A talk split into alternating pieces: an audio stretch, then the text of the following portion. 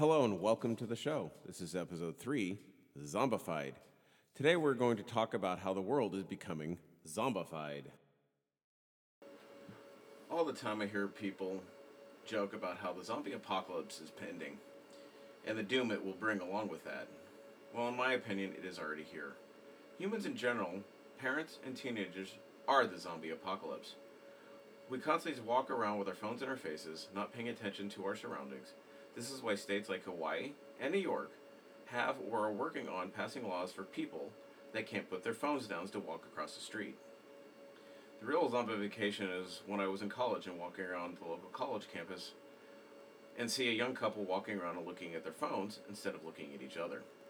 I also see young men and women walking around with their earbuds in and looking at their phones with no sense of what is around them any unsavory individual could just come up and accost them fairly easily. This is the future of parenting in society.